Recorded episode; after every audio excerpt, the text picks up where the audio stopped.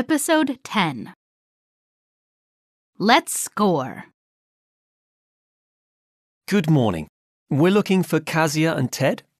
Morning. They're in the lounge. This way. Kazia, Ted, we're Lucy and Mark. Hi. Nice to meet you. Nice to meet you too. So, you're rugby and cricket players? Yes, I play rugby and Ted plays cricket. Both sports are very popular in New Zealand. How long have you lived in Auckland?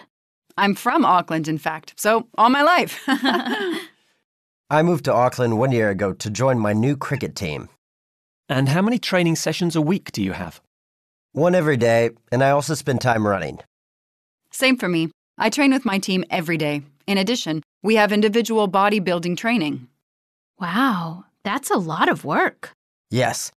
We'll have a special training session in May before the end of the championship. Do you play sports, Lucy and Mark? Well, not that much. Mark, the only sport he plays is video games. Come on, you don't play sports either. yes, I do.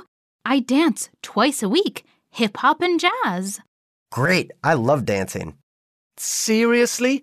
Dancing is not a sport. Well, if we look at your dancing, that is clearly not a sport. Let's go back to you, Kessia and Ted. Do you have matches every weekend? Yes, on Sunday, we have a very important match for the national championship. You should come. Sure. We'd love to watch you play. Do you think there will be a lot of people?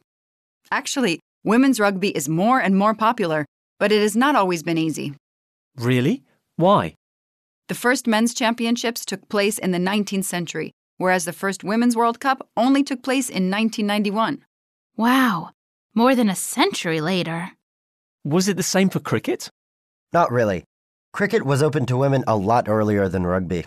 You know, sexism is still very present in some sports. That's very unfair. Girls should be able to play the same sports as men. And men the same sports as women. Well, you know, it's just like how some guys don't consider dancing to be a sport.